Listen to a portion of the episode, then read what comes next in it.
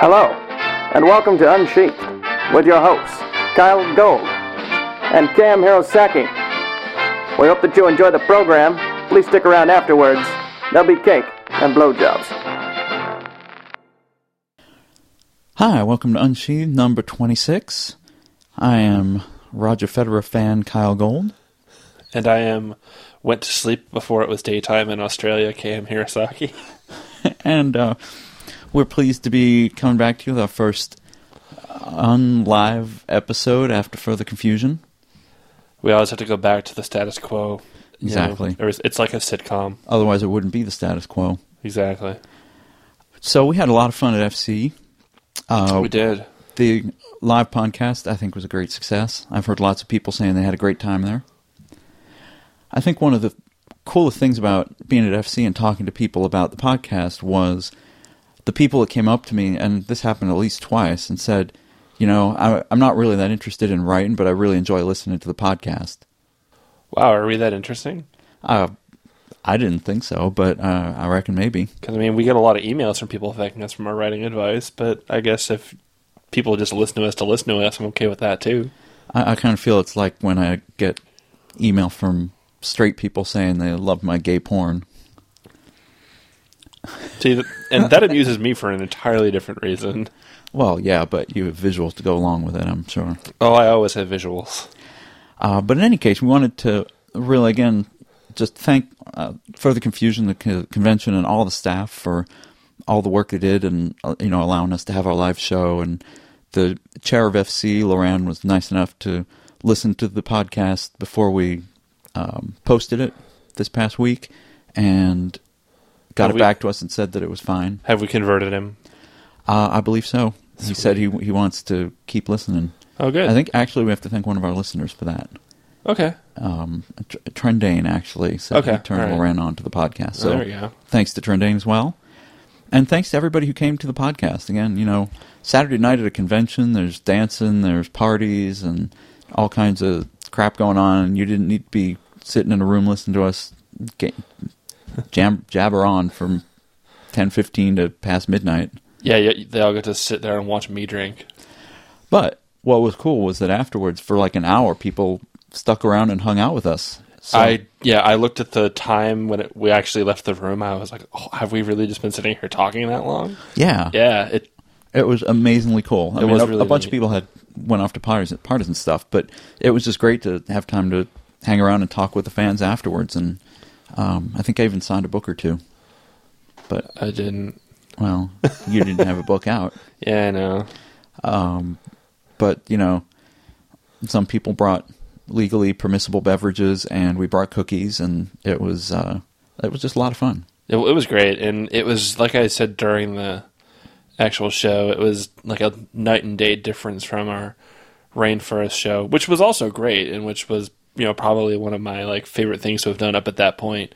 But to go from a bunch of people who showed up to listen to us talk to go from that to hey, we have a fan base was really it caught me off guard. Yeah, at, at Rainforest, we uh, we did a little poll of the room and said how many people had listened to the podcast before, and I think there were like three. Yeah, and that and at at FC we asked the same question, and nearly everybody in the room raised their hands. So it wasn't just people coming to say, "Hey, let's check out the erotic writing podcast." Maybe they'll say "cock."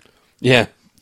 And like you said, you know, it, it was party night. I mean, there was there were better things for people to be doing. Exactly. Um, I also want to specifically thank our guest, uh, Jeff Eddy, goes by the name Brayer, who showed up and sat down with us late at night and answered all of our questions about publishing and answered some of our fans' questions about it. Um, yeah, the fans really seem to appreciate that too. and they do. Um, all, all of our listeners know we love Sofawolf Press, and it's just great to get to talk to them. And hopefully, our fans can see that they, they don't just have a good eye for quality work, not to toot our own horns, but uh, that they're also great guys to work with, just in general, and hang out with and And they want to sell you new things to read, so check them out. Of course they do, which um, sort of ties into the next items on on my list. Uh, a bunch, all the new Wolf books that were for sale at Further Confusion. If you did not make it to the convention, and we're very sorry we didn't see you there, are now available online. You can go to the Wolf pages and order them, and they will be at your door in your warm little paws in just about a week, or actually less than that, three days or so. I I flustered the otter into silence. I, I was trying to. He's think of- imagining other things in his warm little paws now. See, I was gonna say like you use the phrase "warm little paws," and I was like, I need like a rejoinder for that, and I didn't think of one in time. You need more wine. I really don't. Not after this weekend.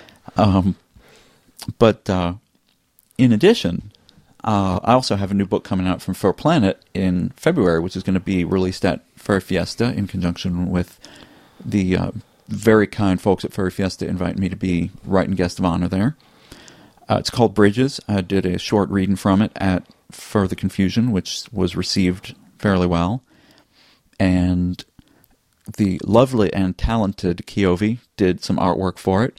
She has Some posted very nice artwork. she she has posted one of the pictures online, which is a very distracting picture. If you uh, if you go to her Fur Affinity account, which is furaffinity.net slash user slash Keovi K E O V I, you can see the picture. Or I believe I linked to it from my FA journal as well. Uh huh.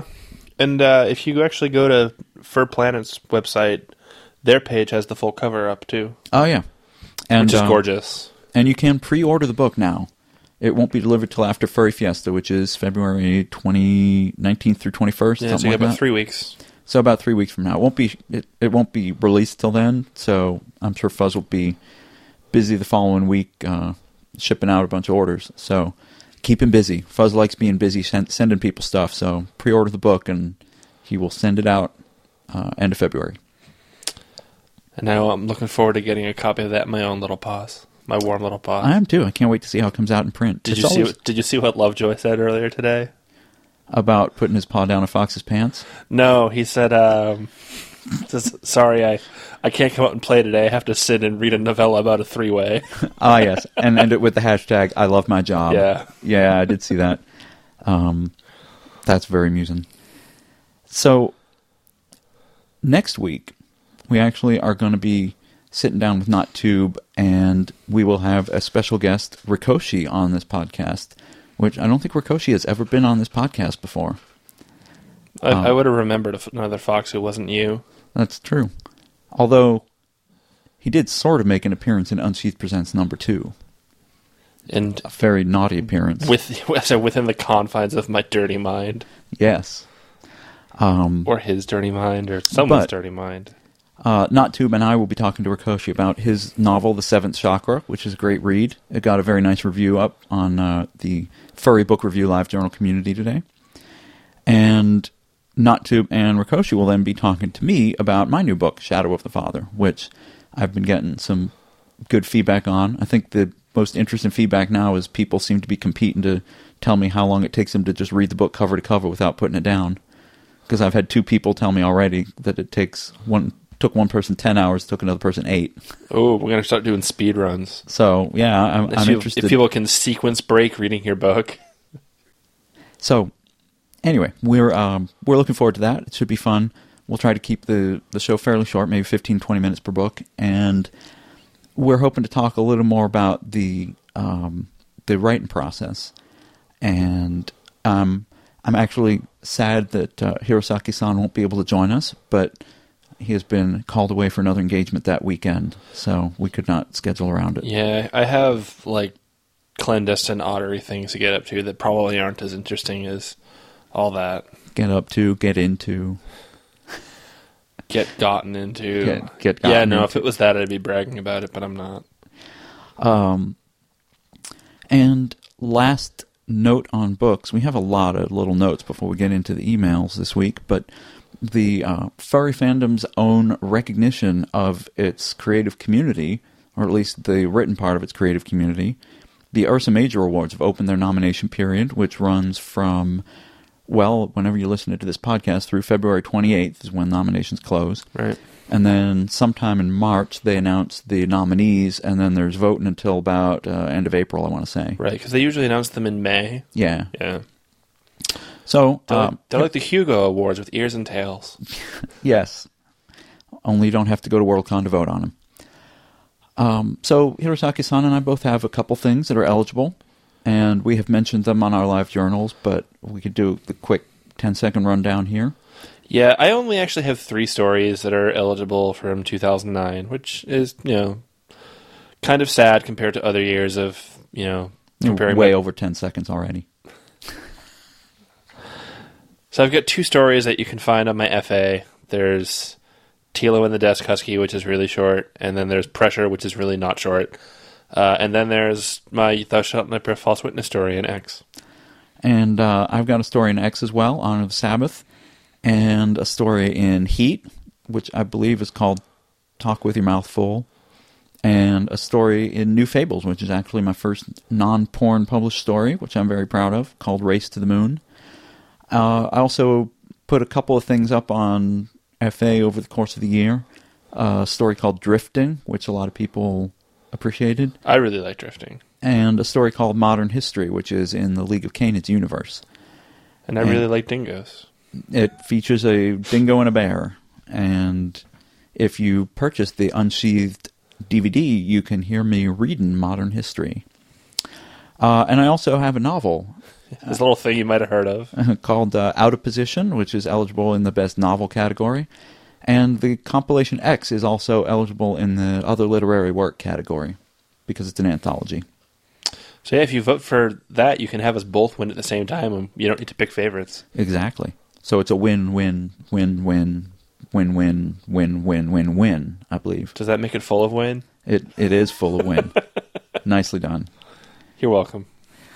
Um, and with that, I think we're going to get to some questions. We want to encourage you to keep sending questions in, although we have a a big backlog, and because we're trying to keep these podcasts kind of time focused, we're uh, we're not going to do a four hour podcast to get through our backlog of questions. But do keep sending them in, and we will uh, keep reading them. So here we go. Hey, it's Skip again. I listened to your episode on horror and was surprised that Edgar Allan Poe didn't get a mention. While he wrote mostly short stories, he was definitely a master of suspense, and came closer than any other author to write in jump moments, such as in The Fall of the House of Usher. My actual question is more concerned with how you think interspecies relationships should be handled. This is most important, I think, with straight relationships. If a raccoon and a bear get together and make babies, sorry, no blowjobs, what are the babies? Are they a hybrid of the two parents? One or the other? Neither? While a bear coon hybrid isn't that far out, what about something more far out, like a horse falling in love with a mouse? Even an author of gay erotica in the writing of an environment rich, believable novel may have to deal with straight relationships. Please discuss how you personally would handle this situation. Thanks for your time and blowjob references. Skip. First off, I'm a, did we really not mention Poe at all in the horror episode? Uh, we might not have. might- that, that that is a glaring oversight. Poe always seemed to me, uh, you know, I tried to read Fall of the House of Usher one time, and I'm, I'm kind of ashamed to say I couldn't get through it. Um, I've not read it. I mean, I'm very familiar with his short work. Though. yeah, I did. I love Mask of Red Death and um, The Gold Bug and and Cask of Amontillado. Cask of Amontillado, and um, there's, a- you know, just tons of great work. But Yeah. uh, I don't really recall him being the jumpy kind of author. Yeah, I put him in the same thing as Lovecraft, where it's more like human despair sort of horror. Although, although I do have to say that Lovecraft did some good jump moments, just because it was kind of like, hey, we're walking through an abandoned house, and then oh, suddenly, many tentacle monster drops down from the ceiling and eats one of our party in front of us. Oh, okay. All right. So maybe Poe didn't write that, but Not quite. um, but in terms of the interspecies relationships, it is something that throughout Argaea and the Forrester universe, I I never have people actually discussing it, but there's points in Out of Position where um, they make reference to. I, I should say, actually, to preface this, that I kind of feel like we had talked about this on the podcast before, and Hirosaki-san says we have not. I don't So- think we have. but there are points where people they talk about you know Dev saying, "Oh, I'm going to fool around a bit before settling down," and so there's a whole thing where other species are good for playing around with, but when you want to have a real relationship, you settle settle down with someone of your own species. Yeah. And Argaea is kind of the same, especially where it relates to the nobility and lineages and stuff. The way that I deal with hybrids is I don't have hybrids in any of my worlds. Um, I, you know, a little bit stick to the biology of the animals, and hybrids tend to not make a lot of sense. I kind of feel like if you have a world where hybrids are possible, then eventually what's going to happen is everybody's going to become some kind of mixed hybrid. I mean, Right. if you if you look around the United States now, there's people that are you know one eighth or one quarter Cherokee. There's people that are all kinds of mixed race because you know we're just a America's just a big melting pot. I think I heard that on the TV growing up. But um, and I, I kind of feel like if you have hybrids and you have to have rules for hybrids, and then you have well, what if your horse mouse hybrid marries a bear coon hybrid? What kind of kids do they have? And you know, it just got all too difficult to think about. And I kind of like the restrictions of Yeah. you have to marry someone of your own species in order to have kids. And I've seen a lot of other, um, well, not a lot of it. I have seen other uh, bits of furry writing that do specifically call out the, hey, you know, you can have a cross species relationship because you can fool around and not worry about, you know, knocking the girl up. Exactly, no pregnancy. Yeah, and I mean, just saying, you know, like, how do you, you know, even as a writer of gay erotica, you know, how do you do, like, you still have to handle straight relationships. And I think that, you know, if you have a cross species straight relationship, that could provide some interesting texture and conflict. Yeah. You know, maybe it's, you know, you could deal with sort of, you know, like, like racial issues and cultural issues, you know, whether or not, you know, one family is accepting of it or not, you know, how do you deal with the fact that, you know, yes, you know, there's like might be a stigma where like, yes, we're married, but we can't have children and everyone knows that. It's not like a secret, oh, like one of us is infertile and just we don't tell people, but people can just look at the couple and go, okay, yeah, like you're not going to have kids, Right. that sort of thing. Which also provides a venue for inappropriate questions asked in public, like people do of gay couples with kids. Like, how did you have kids? And you know, Magic. yeah, it's none of your business is apparently not a polite answer. Um, but there's a couple other furry worlds that deal with the question interestingly that um, we're kind of familiar with. The world of Thousand Leaves actually specifically implies that disease is not a problem across species, except in that there is this strain of disease that can be crossed, can be passed across species, and that forms kind of the core of, of the book Thousand Leaves um, that Rikoshi wrote.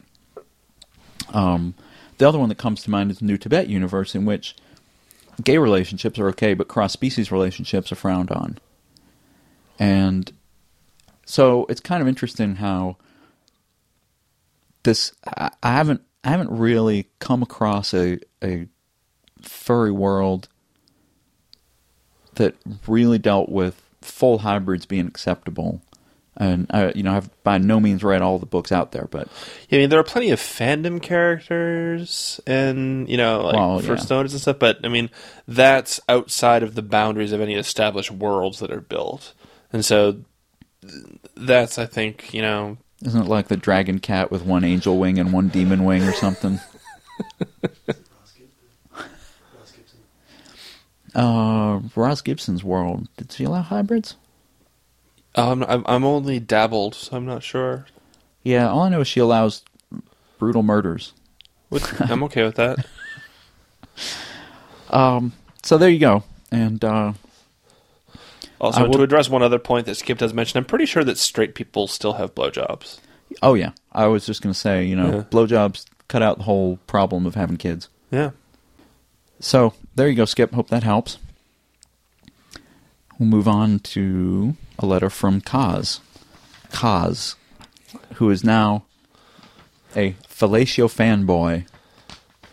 Um, he writes, "Hey guys, me again. Decided I'd respond to the question you posed in episode number 21 asking how I motivate myself to write. The answer is complicated, but I'll do my best to lay it out concisely. As far as I can tell, there are three factors that motivate me. First, I'm motivated on my present project in the hopes that it will one day be published. I've had thoughts off and on all my life about having a novel published, but until recently it never seemed a real possibility. Now that I'm this close, I simply must follow through and at least give it my best shot. Second is simply the fact that I'm being constructive. My free time up until I took up writing was filled with video games, internet forum ramblings, etc., and it left my life feeling devoid of progress. When I write, I feel like I'm actually moving forward, creating and accomplishing something. Third, and most importantly, it's because the ideas won't leave me alone. Ever since I was a kid, I would take little ideas and build them in my daydreams. Thank you, by the way, for not saying ever since I was a cub. Um, I would take little ideas and build them in my daydreams, fleshing out the details until I'd created several small universes inside my head. It's just what my mind does when it's bored. Whenever I get an idea for a story and I start getting serious about it, the floodgates of creativity burst open and there's no stopping it. Since I started writing my present project at the start of NaNoWriMo, I can't count the number of times I've scrambled for a pen and paper while out somewhere, or reluctantly got out of bed to write down some detail that I just can't let myself forget. Anyway, that's my answer. Hope it was interesting. Well, like they say, the uh, trick to creative success is uh, 3% inspiration and 97% not being distracted by the internet. Yeah, I agree with that. I some of my most creative periods have been you know, I'll say sitting in coffee shops without stuff to distract me, but you can get the internet in coffee shops now. Yeah, I need to stop doing that. I think my most productive periods, honestly, are when I've been thinking about a story during the day so much that I cannot wait to sit down and get my fingers on a keyboard. Okay, I was going to say pause. I was going to go there. It's okay. You can go there. We could say pause. I don't we? judge you.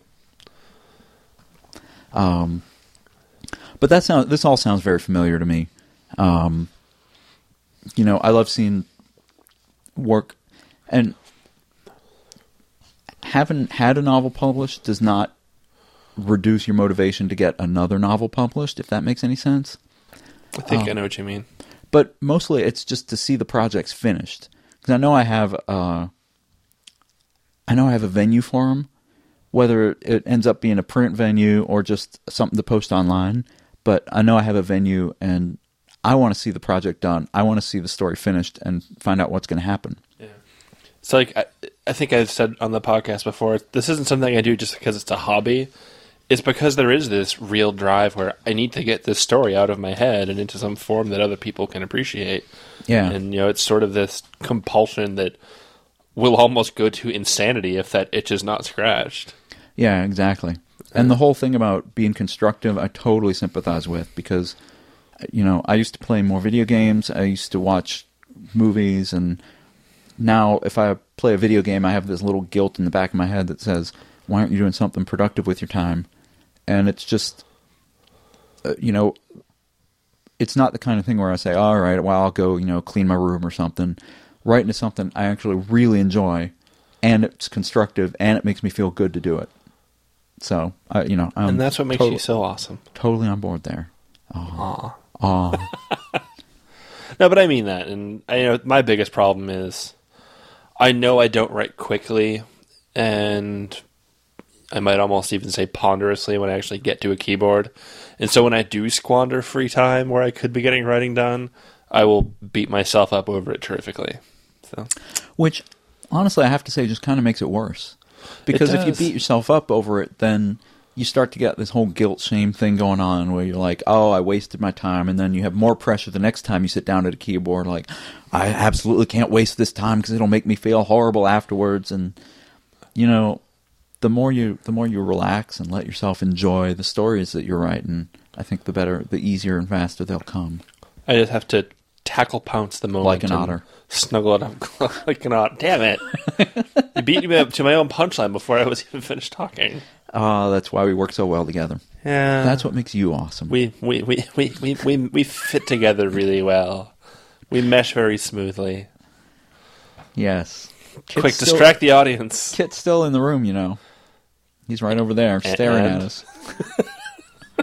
well, he still has his pants on. Yes. Um, all right. Well, I'm going to let you read the next Yeah. one because it's about as long as previous two put together. Speaking of that, dear podcasters who have sheets but are not in them presently, I hope. Well, our last little discussion there might lend cause to doubt. Writing inspiration. In episode 21, you asked for people to write in and tell them what motivates us to write our stories. For me, what motivates me is my own life. The crazy, once in a lifetime things that seem to happen to all of us despite our best efforts to fall into efficient, monotonous routines. Despite all of the things that make us unique individuals, most people's lives are comprised of long stretches going through repetitive motions. Work, eat, sleep, maybe fuck before sleeping, repeat. Find time for small interruptions, but which are themselves repetitive. Do laundry on the weekends, visit family on the holidays, eat with others instead of alone, play WoW instead of sleeping, working, or fucking. Wow, these lives are. Eh, anyway. to me, the reason I write. say it. I don't play WoW. I don't either. I sleep, work, and fuck. Um, to me, the reason I write and tell stories is to And share the moments when yes. you know, you can have a free pen. You don't need to fluster me to earn one. I, To I me- have a pen. To me, the reason I write and tell stories is to share the moments where we can manage to break out of this routine for some reason, be it good or bad, and have a truly wild experience that makes us feel alive. I want readers to live vicariously, enduring a fantastic situation that causes them to long for something missing in their own lives that they found in my prose, a relationship that didn't fall apart, or a path that should have been explored, or maybe just really hot Okapi who does neat things with his tongue. Porn pres- Don't look at me like that. I wasn't even looking at you. You were. I was not. You were wondering what I was thinking about this Okapi. I know exactly what you were thinking about the Okapi. I bet you don't. Uh, porn presents the opportunity for vicarious life because everybody wants the sex to be hotter. You, me, Mark Sanford, Tiger Woods, everybody. Hotter meaning different things to different people, of course. In, Yes. in our case, it means with fictional animal people. Yeah, and Tiger Wolf gives Tiger Woods Tiger Wolf right now. Hey, he's another guest I was gonna say, he's your fellow Fiesta. guest of honor. He is. Me and Tiger Wolf and Michelle Light. Yes, Come to Furry Fiesta, Dallas, February 19th. we'll both be there. We're doing another podcast. We are. We're going to be like all full of podcasts. Yes. But anyway, go on. Sorry. Point, point to the second questions about maintaining energy. Since starting to listen to your podcast and your tweets, I have been working on a couple story ideas, whichever ideas have good energy at the time. I am normally a pretty slow, methodical writer who edits as he goes, so trying to capture the spontaneous energy is tough for me. I see two problems in my current writing approach, the main one being that I have a nigh obsessive desire to reread my own writing. Whether in the form of work emails, porn stories, forum posts, Christmas cards, whatever I write, I have to reread and that wastes a lot of time. But I always spawn edits out of it, so I keep doing it. Should I mend my ways, and how? Should we answer that one now, actually? Because this kind of goes on a while. Uh, sure, we can break this up a little bit. Well, you go ahead if you have a thought. So, as I was saying, I'm kind of a slow writer too, and I don't know if I've broken myself out of the desire to constantly re re edit as I go, because as I think we've both mentioned before, that will get you stuck in a continual feedback loop, and you'll never get your first draft done if you do that. Which is kind of what it sounds like he's doing. Yeah, and it's like you know, should you break yourself of your habit of going back and rereading your own stuff before you're done? I would be inclined to say yes. Actually, Yeah, to I be honest, agree. I would agree with that. I would say um, do an experiment. Um, try taking one of your story ideas next time you get a story idea, just something short, and think about it for like a week. Just keep running through it in your head, and when you get to the point where you're ready to write it down, just pull an Ian Fleming and just write. Don't go back and look at what you've written until you're finished with the story. Then put it away for two weeks or three weeks or a month or something, and then come back to it. And see how that goes.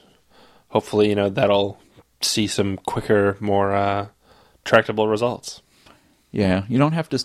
You don't have to stop your whole self editing cold turkey, but um, you do want to maybe scale back on it to the point where you can be productive. No, I, I definitely agree with that. Because really, at the end of the day, if, if we're not being productive, we're not doing our jobs. Exactly. Because really, that's all we can do is produce. Produce what? That's another story. Yes. Okay. Production for use. Yes. And then he goes on to say, of secondary concern is the number of story ideas I am simultaneously working on. Right now I have six, with all but one clearly intended as short Yiffstar porn stories. The sixth I intend to really delve deep on character development and then see how the plot develops. Right now I'm writing the stories that I feel have the most potential, but am I playing a dangerous game by starting projects and not committing to finish them properly? Or promptly, sorry. Well, if you're Kyle, apparently you can work on six projects at once, but I certainly can't do that. Well, yeah, it all depends on having a good sense of what you can finish. Yeah. If you're if you're working on six projects at once and none of them are getting finished and you're getting bored of them before you can finish them, then you're doing something wrong. Yeah. If you're working on six projects at once and it takes you as long as it would to write each of them in serial, then that's fine. Then you don't need to do anything different. I mean, I I like to have a couple projects that I can flip back and forth between because when I get stuck on one, I flip over to another one. Mm-hmm. But um, you know, again, as we said, it Further Confusion, it's you've got to find what works for you, and to ask, "Are you doing something wrong?" I mean, our, my question back would be, "Is what you're doing working?" Yeah. And for me, my my trick is, man, I should really get back to working on that idea, and then I don't. Yeah. I was actually thinking. Um, a couple of people mentioned that they wanted to see me post more um, short, short porn Yiffstar stories online, and I was trying to think of why I, I I'd gotten away from that, and I realized that the last couple years I've been really more focused on novel projects and longer works, and Yeah. I actually wrote like I mean the Bridges, which is coming out, started as a short Yiffstar porn story and just got out of control. Um, there was another short story that I wrote, I think it was last year or the year before, that I meant to post, but then that is going to turn into a novel project. Then there was another story that I wrote last year, which I was going to post, but then that's going to turn into a novel project. There was another story that I wrote last year that I wrote, uh, I sent around to some people, and they were like, "Well, you need to develop this more. This isn't complete. You need to write more for it." So I didn't post that. Uh, another short story that I wrote last year is going into a secret project this year that I'm not allowed to talk about yet. So, you know, I, I've written these short stories. It's just they keep either getting out of control or just, you know, being destined for something else. So I think I have to get back to little challenge mode, just write little fluffy things for that I, I enjoy, that people enjoy reading. Yeah, and actually, two of the three things that I well, actually no, those are all 2008. Never mind. Your Taylor in the Desk Husky was kind of like that. Yeah, that's only a couple thousand words. It's really short.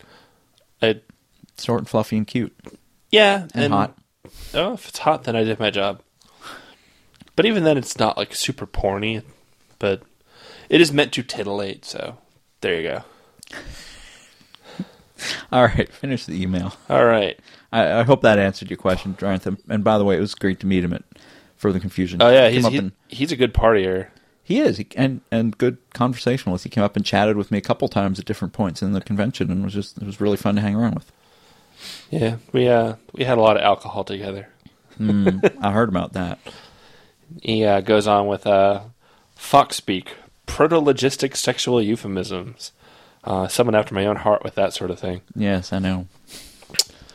Kyell, if you can't call it head at FC, then I feel that it is time to define your own G-rated Vulpine lexicon, Fox speak. I propose that at all G-rated cons you should refer to blowjobs as fox kisses, handjobs as fox handshakes, vaginal sex as making more foxes, anal sex as fox poker. Fox poker is a, a particularly apt, as it leads to the sensible and suggestive all-in fox and fox busting out. The advantages of this system are its creativity, ease of memorization, and audience participation. Another strength of it is that other X rated terms can be replaced by G rated terms ad hoc, such as in the following euphemisms whose definitions are left to the reader working fox, watering a fox, sicking your dogs on a fox, fox family reunion, and that one time KM fed a gumshoe fox some calamari. wow. I should have finished reading this email before I read it out loud. That boy ain't right. If necessary, a mustelid lexicon could also be derived from the Vulpine lexicon. Drenth, which he confirms is pronounced like as in creme de menthe, even though he stole it from a name of a Dutch town whose name sounds nothing at all like that. And in fact, menth, menth is technically pronounced mouth because it's French. So I should call him Dranth from now on.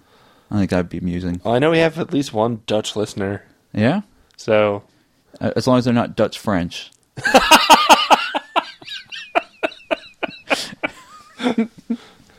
um, the uh, yeah, no, no, no bit nukers on this show. So I, I have to say, I was very amused by all this. Um, I will uh, not to be not to be kind of like the guy who takes funny things seriously, although I do that a lot. But it's kind of a little bit of a sore point with me sometimes about the the over sexualization of foxes specifically. Um, not to say that foxes aren't sexual, because if you listen to this podcast and you think that, then you obviously are not listening well enough. But if you listen to this podcast, you will also note that otters are pretty much as sexual as foxes. I have in fact been called a water fox more than once. Yes, and I've been called a land otter, actually. But That sounds like a kind of car. the point is, uh, the whole wow, gets being very amused by this conversation. Um, the whole sort of over sexualization of foxes sort of bothers me on a couple levels. Uh, first of all, because it it kind of implies that there's nothing to foxes but sex. Yeah. I didn't mean to put those two words right together right like that, but you get my meaning. Uh, but the other point is it it also sort of implies that there's no other species that really are that into sex in the fandom, which if you've been in the furry fandom for more than five minutes, you know is not true. Yeah. Otters, rabbits, huskies, Dragons. wolves. Dra- Stop me if I'm getting onto it. Yeah, unicorns, pegasi. Peg- oh my god! You just reminded me of something hilarious that's way too long to get into. I'll have to show it to you later. So while while I kind of like your concept, I I think we could um, I think we could replace it with uh uh any number of different species and maybe genericize it a little bit more. But um, I, I I will have to say kudos on a very entertaining email, and Yeah. uh, and we do appreciate that. Um, well done, sir. Yes, and thanks for that party invite. The uh, neutrally buoyant uh, Super Obama is something I will never forget. All right, it was a you had a better FC than I did. Um, we're gonna try to keep the show a little short. I, I got one last email that I want to read, which has a, a fairly quick response, I think. So Sure, sure. we'll run through that and then we'll finish up. This is from Trendane, whom we thanked earlier. He writes On the subject of mourning lost ideas, I once had a story which I was certain was going to be awesome, and it still may. I had the first three paragraphs, and they were the absolute perfect words to set up the story. Then I went to the store and neglected to save before I walked away. While I was out, we lost power, and those perfect words were lost. I find myself crippled and having a very difficult time putting pen to paper, digitally speaking, to start again. Is this sort of a get over it and write that wolf fox prawn damn it situation? Also, as a question, I often see spelling errors in people's stories. Unfortunately, they're often the kind which no spell checker will catch. Mistakes with the use of two, two and two, there, there, and there, four, four, and four, and my personal pet peeve, the then, than reversal. What do you guys do to prevent these sort of mistakes from getting through into your finished works? Uh, Trendane Sparks. So, for the first one, uh, I'm also completely paranoid about losing the perfect words that I just written. Uh, I get over it by having edited a bunch of my stories and realizing that the first things that I write for a story are never the perfect words, and I can always recreate something again. So Yeah. it would be a get over it situation. Yeah, like like you've said before, the first third of your story is the part that you're going to be rewriting the most. Yeah, exactly. Everything changes. And I understand that you're very attached to the words, and I, I believe me, I sympathize with that feeling about, ah, I've just written the perfect thing, I gotta save it, it can't be lost. I save drafts of my novels obsessively, even if I've only written a half a page. You know, God forbid I have to go back and recreate that page, which I just created. But, you know, the whole thing is you've created it once, you can create it again. Yeah, and I mean, there have been times where I've started an idea where it's, you know, I didn't lose any of the writing, but the idea just fizzled anyway, and nothing became of it. So I you know the same thing is like, okay, you you have an idea, the words fizzle, but you still have the idea. Go for it. Yeah, exactly. Uh, on the second one, I'm going to give the abbreviated version of my spell checker rant, which is, you know, one of the pairs you didn't mention is form and from, or roll and roll. I see those a lot in published works. Um, people, you cannot only rely on spell checkers to spell check your documents. You need to read through it. If possible, read it aloud if it's a short story, because then you catch mistakes. Um, but you need to edit your document. Yeah, or find somebody else to help you with it. Like I said before about my own work, I am terrible at copy editing my own work, which is why I always show it to other people. I don't think it's because I'm a bad writer or necessarily a bad typist. Just those errors will crop up into your writing, and I'm just not good at spotting them because my brain will just gloss over them in my own work. And so I know, but I know enough to know. Okay, let somebody else look at this. Exactly. And if There's all, no shame in that. You Yeah. don't you don't need to credit them either when you post it online. Nope. You can you can you can just cut them out and make them bitter. I'm kidding. well, not of. about the bitter part. Not about the bitter part. No, I'm sweet and delicious and something. Yes. Um, you're a freshwater otter, not a saltwater otter. That's true. Although, it, oh, I was going to take that places. I think our listeners can follow. Yes. Uh, so anyway, in sum, do not let the spell checker be your only reliance on. Uh, do not be. Do not let the spell checker be the only thing you rely upon to spell check your work. You either need to learn to read or acquire a friend who can read your work for you. And we've given our grammatical, syntactical advice books listings before. Yep, exactly. Uh, so, well, thank everyone for listening. Again, thanks to everyone who came out at FC and all the staff Yeah. there. And Thank you. That was really awesome. we are so looking forward to Furry Fiesta and doing another podcast down there with a whole different audience. Maybe not a whole different audience. We might have some repeat people, but um, I can think of at least a couple people who are in the audience who will be there again. yeah, I think so. But that's going to be a lot of fun. Write us letters, unsheathedpodcast at gmail.com. Vote for your favorite books by uh, your favorite authors in the Ursa Majors, even if those authors aren't us. The important thing is that you recognize the people that you like. Yeah, it was a good year for furry writing. So It was. There's a lot of good stuff out there. Um, and follow us at Unsheathed on FA. yeah, where we uh we've finally showcased our new unsheathed fan art, have we? Uh, oh wait, no, don't it's not on our page. It's on Bobby's page. Yeah, it is on. It is on Bobby's page. We need to get that up on our page. And if you're at Furry Fiesta, we will be selling the unsheathed DVDs there as well. They're not video DVDs; they're just audio. But there was too much stuff to fit on a CD. so- Yeah, but they they have f- free porn, so they do have free porn, and we are not selling them online. So only at conventions. you have to look us in the eye in person and say, "Let me buy your naughty podcast." yes. However, we will sign the C- the DVDs if you. I did. I I, I did sign one for I someone. signed one as well. Yeah. Yeah, And Kit even signed it. yeah. He got the trifecta. And with the word trifecta, we're going to leave you for now. I am, as always, Kyell Gold, And I am Cam Hirosaki. I'll see you in two weeks or three. or three. Well, Well, I meant I'm not going to be on the podcast next week oh, that's right, right, right. We will actually see people in three weeks at Yes. Fiesta. with my hat, which is cool. All right. Good night, everyone.